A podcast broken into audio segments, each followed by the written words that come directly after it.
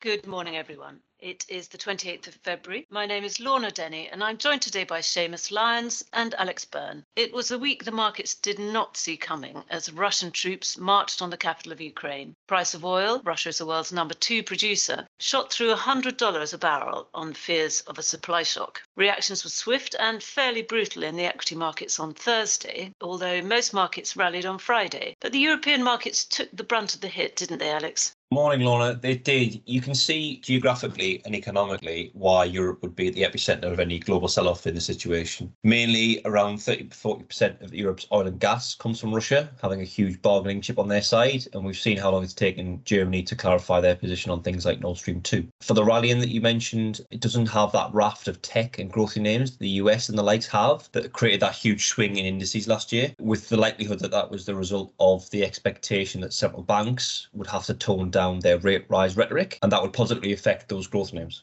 And have we amended our tactical view on Europe in the light of these events? We have so taken Europe back to neutral. Europe, as I mentioned, at the epicenter either of the recovery or a continued sell off. Other areas would therefore be more shielded from the potential downside, but keeping it in neutral means that we don't miss out on that potential slingshot of a rebound. Simply around the uncertainty of what will come, the potential backing down via peace talks, potentially Putin has gone too far. The entire structure could come down around him, but they could also take Ukraine, install a puppet regime, and usher in a new era of Cold War. So we simply don't know at the moment. For now, it seems sensible to take us back back neutral, given what already seems to have been taken into account in the price. Yes, indeed. And Seamus, any further tactical adjustments worth highlighting? Good morning, Lorna. No, that's probably the main one. Our base case for the conflict is that it's probably likely to be short lived given the military mismatch between Russia and Ukraine. I mean, you know, we don't expect NATO to intervene in a military capacity either, and that sanctions are going to be the primary method of response. And whilst these would have an economic impact to the Western nations, you know, they're manageable and they shouldn't alter the global macroeconomic landscape dramatically. So, on the back of that, we didn't reduce risk too much. And, you know, markets have already corrected by a significant margin as well. So, we did not change things. Maybe one area we did get more defensive on was emerging market debt. So obviously Ukraine and Russia are part of the emerging market debt universe, but we feel there could be a bit more contagion to other markets or countries in that area. One area where we do see some left tail risk increasing, and so we've reduced that as a result. But on the positive side, gold and government bond markets showed their safe haven credentials. Yeah, indeed. So for much of the week, you saw investors rush into these perceived safe havens. They drove US treasuries went higher, bonds went higher, you know, across most of the world. The US dollar rose, gold, as you mentioned, and then you saw things like the Russian ruble and other emerging market currencies, they really collapsed. But actually, from late Thursday onwards, that story began to reverse. You saw stocks actually, they rallied sharply and then bond yields began to increase. In fact, on Thursday, the NASDAQ, it swung by almost 7% on the day. So started off very negatively, finished off, I think, about 3.5% higher. This is the largest intraday swing you've seen since the pandemic in March 2020. So, you know, it was a very volatile week for a lot of asset classes. Safe haven doing their thing earlier in the week, but risk assets rebounding by weekend.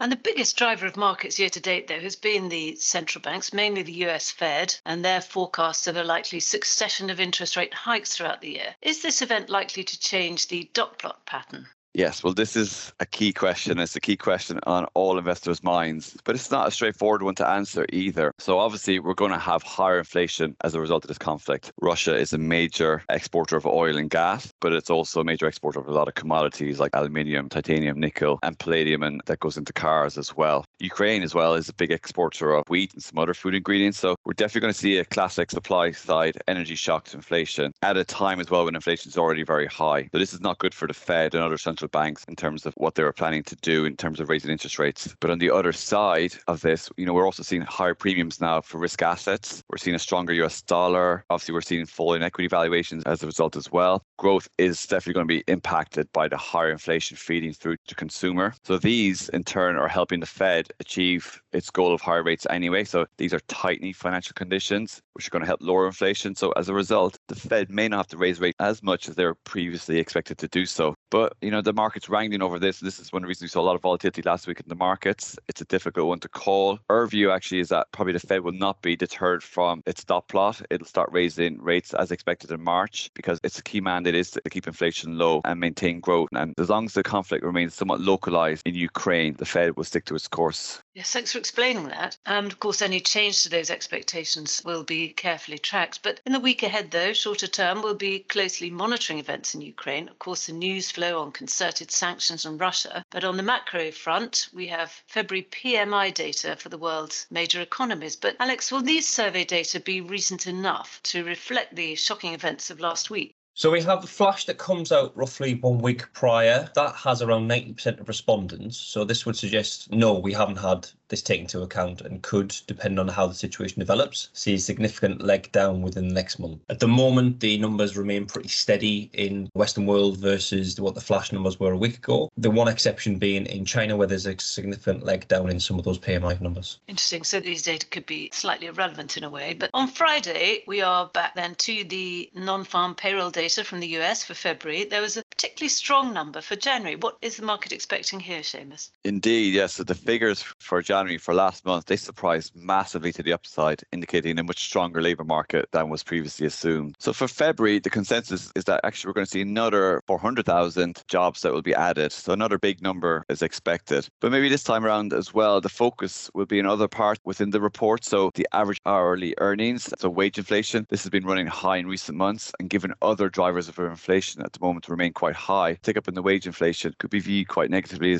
by markets. But on the whole, the report's expected to be another strong one for the US labour market. Thank you both very much indeed. Thank you, Lorna. Thank you, Lorna.